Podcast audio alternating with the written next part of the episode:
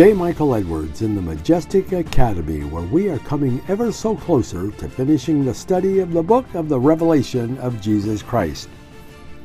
To our faithful students, we hope this series is clearing up some of the confusion regarding the end times.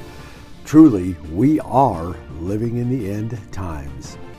It's an exciting time to be alive. Today, Pastor Don teaches a lesson entitled The Final Judgment Commences. So, grab your Bible and notepad with your number two pencil and let's settle into our seats. Thanks again, J. Michael. Maybe I'll just call him J. Mikey. How's that sound? J. Mikey. I know J. Michael, and he doesn't really care for that. Mikey, I think our sister is about the only one that calls him that. For those that don't know, J. Michael Edwards is my brother. Uh, and I thank him for hanging with me for all these episodes. We're on episode 39 right now, and he's uh, he's been there the whole time. So so a special thanks to uh, J. Michael Edwards. And uh, wow, final judgment commences. Uh, this is uh, this is getting serious now. Uh, I'll tell you these these are real events coming up, and these are events you will go through if you are not born again. The rapture is the next great event on the calendar. Uh, the eschatological, ex, I can't say that word, eschatology, eschatological, uh, on, on the end times calendar, the rapture. We learned about that uh, way back. Um, and uh, once that rapture happens, I, I mentioned last uh, last session that uh, the door will be closed. Uh, those of us who are born again will be will be taken away. Um, that word rapture just means catching away, and we'll be gone, and the Holy Spirit will be gone, and Satan will have free reign. Right now, the Holy Spirit is restricting him. As crazy as things are, he's being severely restricted for what he can do. But once the Holy Spirit in the church is gone, wow, there'll be no holding him back. So let me get into the lesson here. Uh, it's a, a, little longer lesson, uh, not that long, I guess. But um, let's look at Revelation 16, verses 1 through 9. It says, And I heard a great voice out of the temple saying to the seven angels, Go your ways and pour out the vials of the wrath of God upon the earth. And the first went, and poured out his vial upon the earth. And there fell a noisome and grievous sore upon the men which had the mark of the beast, and upon them which worshipped his image. And the second angel poured out his vial upon the sea, and it became as blood of a dead man, and everything, every living soul died in the sea. And the third angel poured out his vial upon the rivers and fountains of water, and they became blood. And I heard the angel of the waters say, Thou art righteous, O Lord, which art, and was, and shall be, because thou hast judged thus. For they have shed the blood of saints and prophets, and thou hast given them blood to drink, for they are worthy. And I heard another out of the altar say, Even so, Lord God Almighty, true and righteous are their judgments. And the fourth angel poured out his vial upon the sun, and the power was given unto him to scorch men with fire. And men were scorched with great heat, and blasphemed the name of God, which hath power over these plagues, and they repented not to give him glory. Lord, I pray for those again who are not saved, that they would get saved and avoid these terrible times. Help me, Father. Please keep my voice strong uh, Lord, help me to, to just uh, uh, expound upon these words that you've given. I love you and praise you in Jesus' name. Amen. And so, you know, there's no denying the fact that the book of the Revelation is a book of judgment.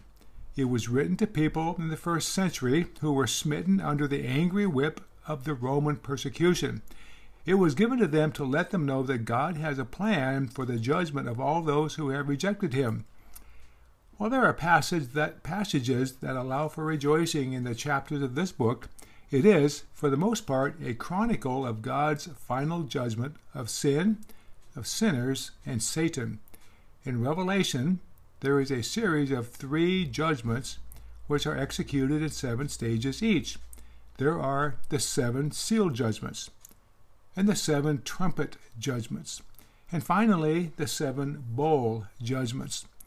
As the judgments progress, the intensity and severity of the judgments increase.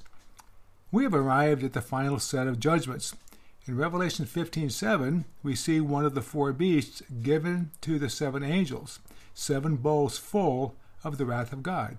Just as a reminder, the word full means to swell. It is the image of a dam under pressure nearing its bursting point. That's a good description of the wrath of God. Ever since Adam sinned in Eden, the wrath of God against sin and sinners has been building. The grace and mercy of God have served as a powerful dam which has held that wrath in check. In the judgments of the revelation, the dam of God's wrath bursts and a Christ rejecting world is swept away in the wave of judgment that issues forth. Up to this point, God has always tempered his wrath. God has been faithful to honor the request of the prophet Habakkuk. In Habakkuk 3, verse 2, the prophet said, In wrath, remember mercy. But now the time for judgment has come. There will be no mercy any longer. The wrath of God is about to be poured out. God is preparing to commence his final judgment on earth. In Revelation 14, verse 10, John writes, The same shall drink of the wine of the wrath of God, which is poured out without mixture into the cup of his indignation. In these verses, the world is about to experience the undiluted wrath of an offended God. In verse 1, God issues the command for the angels to begin pouring out the bowls that are filled with his wrath upon the earth. This message and the next will consider the seven bowl judgments in detail. Let's examine these verses together as we look at final judgment commences. So we see in verse 2, we see the plagues in the sinner. When the first bowl is poured out, all those who have worshipped the beast and who have received the mark are afflicted with sores in the body. The word sore literally means an ulcer. It has the idea of an open, running, ulcerated place on the skin. It probably refers to an oozing boil. I've never had an oozing boil, but I've known some folks that have, and it's quite, quite painful. These sores are called noisome, noisome, N O I S, noisome. This word means of a bad nature, or troublesome, or injurious. They're also described as grievous. This word refers to anything that is annoying, painful, or bad. These two words reveal that these sores will be extremely painful, they'll be festering, and they'll be incurable. No doubt the greatest medical minds of the age will do their best to find a cure, but they will fail. There will be no cream, no bandages, no drugs that will bring relief to the people suffering from these boils. A sore on the outside is a sign of rottenness on the inside. God is clearly revealing the condition of these lost sinners. He is putting on display the corruption of their hearts through the corruption in their bodies. These people have rejected God and His Christ, and they must face Him in judgment. These festering ulcers bring to mind the ancient plagues of Egypt.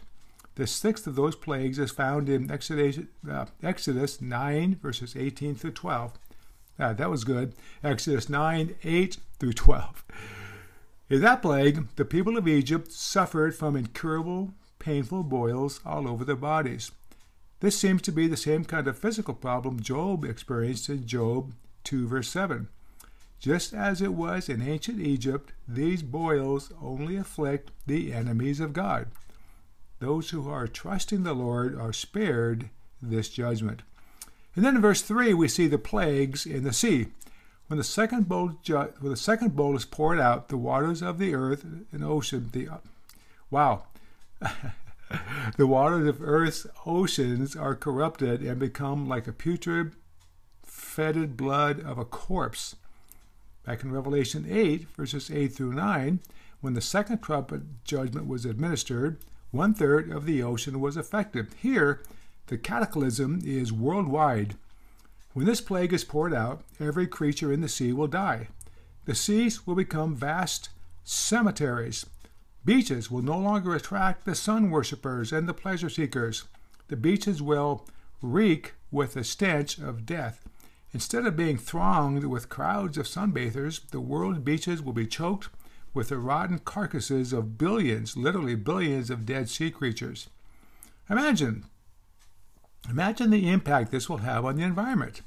Most of the rainwater the earth receives comes from moisture eh, that evaporates from the oceans of the world. No more evaporation means greatly diminished rainfall on the earth. This will cause a drought of worldwide proportions. Consider the fact that this world is largely dependent on the oceans for its food supplies. Billions, maybe trillions, I'm not sure that many is left, billions of people receive their abundance of food supply through the ocean. Without this scarce, I'm sorry, without this source of food, millions will face starvation. Not only will food supplies be drastically affected, but so will commerce and shipping. The socio-economic impact of this plague will devastate the earth. One by one, God is tearing down all the things that men take for granted. First, their health is destroyed. Then, the oceans are destroyed. The coastal regions of every nation of the world will become abandoned wastelands as the oceans are transformed into vast seas of death. I always I always think of the environmentalists Wow, will they be going crazy? Anyway, moving on. Uh, we see the, the plagues in the streams in verses 4 through 7. When the third bowl is poured out, the fresh water sources of this world are stricken. Again, we saw this in miniature back in Revelation 8, verses 10 through 11, when one third of the world's fresh water supplies are poisoned with a comet or a meteor or some other heavenly body when it's fell to them. Well, here, they're turned to blood. By the time this plague is poured out on the earth, the world has become absolutely bloodthirsty. Millions of martyrs have been slain by the Antichrist and his forces. Millions of saints have had their blood shed by the enemies of God. He honors their desire for blood by giving them blood to drink. When Jesus was here, his first miracle was to turn water into wine. That miracle was designed to draw men to him. Here, he turns the water into blood to remind men of him. One by one, the Lord is removing every prop, every comfort, everything mankind leans on for support and takes for granted. He's destroying them all. then we see this plague reminds us of the first of ten plagues in Egypt in Exodus 7. We see that fresh water in the land of Egypt was turned to blood, and men searched vain in vain for water to quench that thirst.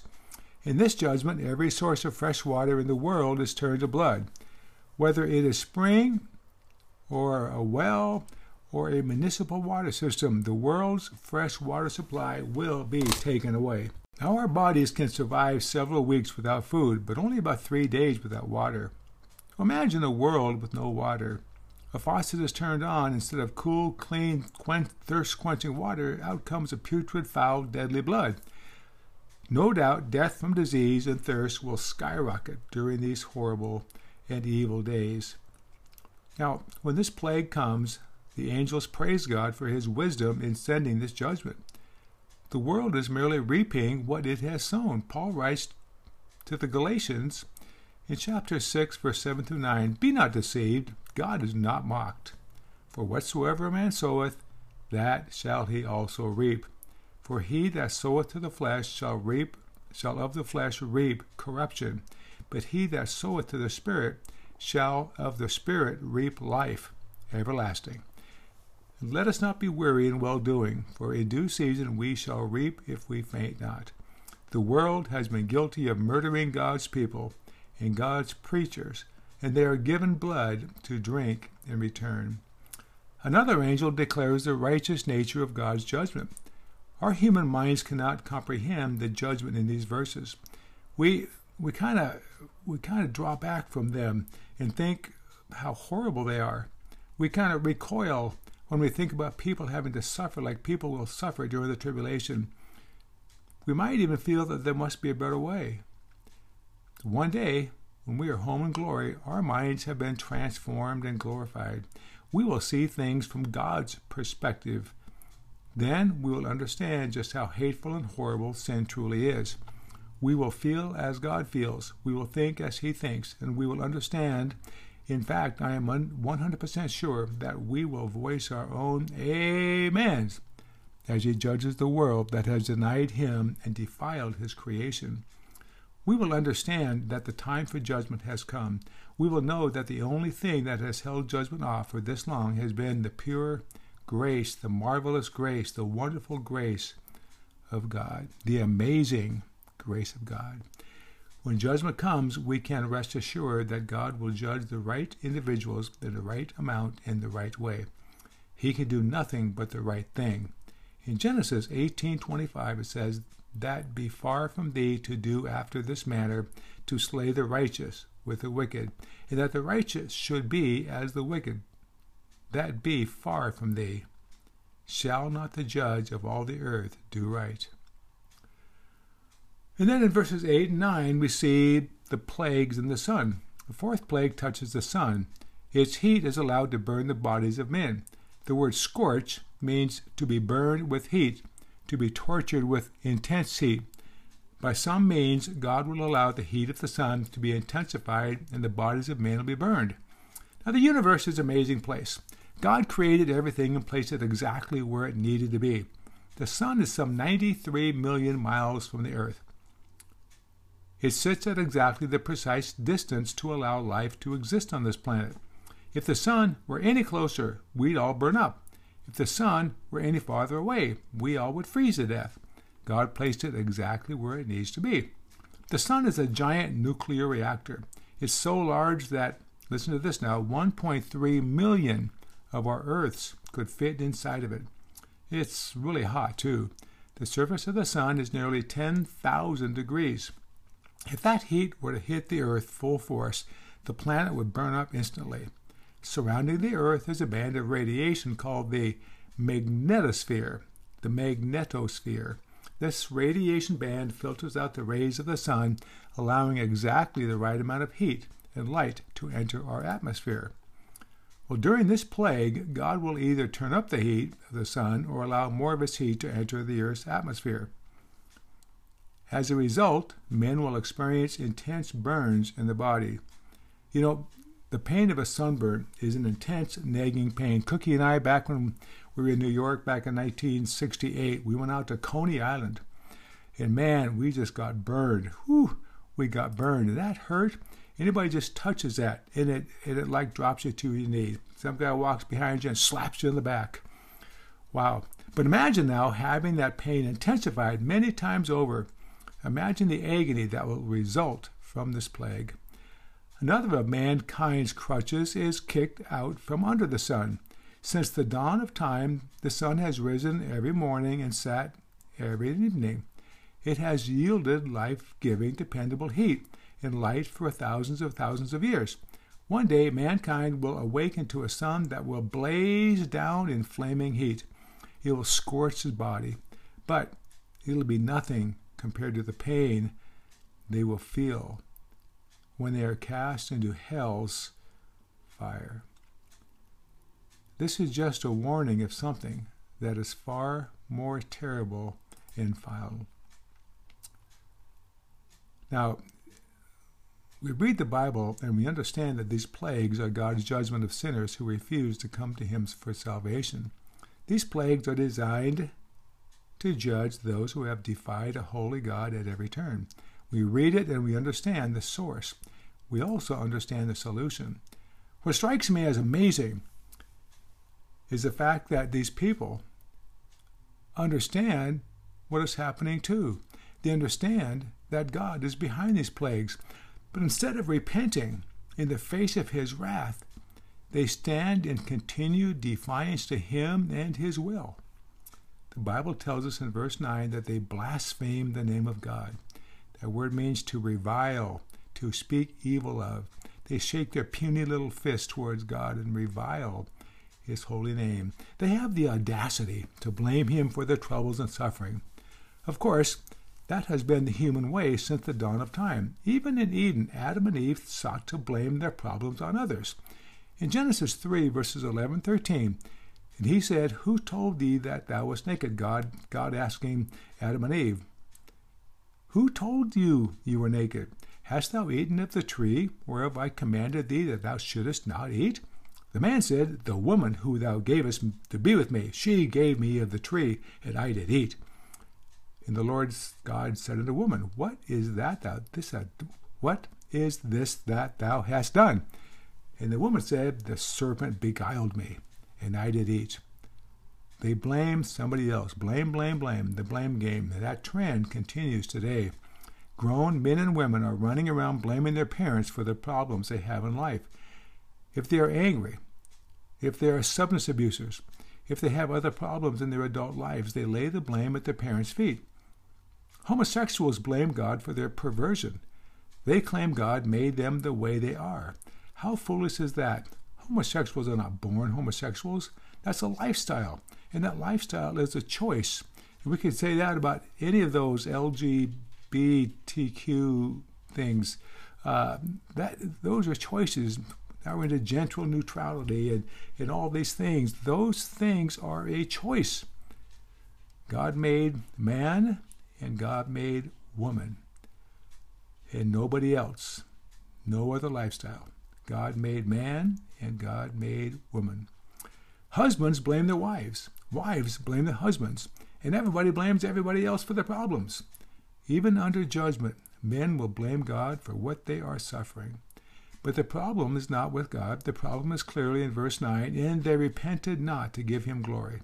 They refused to repent of their sins and to glory to give glory to God, and they're paying a heavy price for their choice. They have no one to blame but themselves. If you fool around and die and go to hell, you will have no one to blame but yourself. You could stop anywhere and call on the name of God and trust Him for salvation if you would be willing to. But if you don't, you're going to have nothing but judgment to look forward to. My friends, the time for repentance is now. If you're not saved, you need to come to Jesus right now. Don't wait. The devil says, Oh, you need to get saved, but do it tomorrow. Oh, you need to get saved, but wait for tonight. Oh, oh, oh. But, my friends, you do need to be saved today. If you carry a burden for those who are headed to this horrible time called the tribulation, the time to pray for them, the time to tell them is now. You've got family, you've got friends. You need to, you need to tell them about this. If you are saved and want to praise Him for delivering your soul from death, hell, and judgment, today would be a good time to do just that. Praise Him for what He's given you. He's given you eternal life. Listen to His voice and come as He calls. Don't ignore that call. Keep looking up and listening for the shout.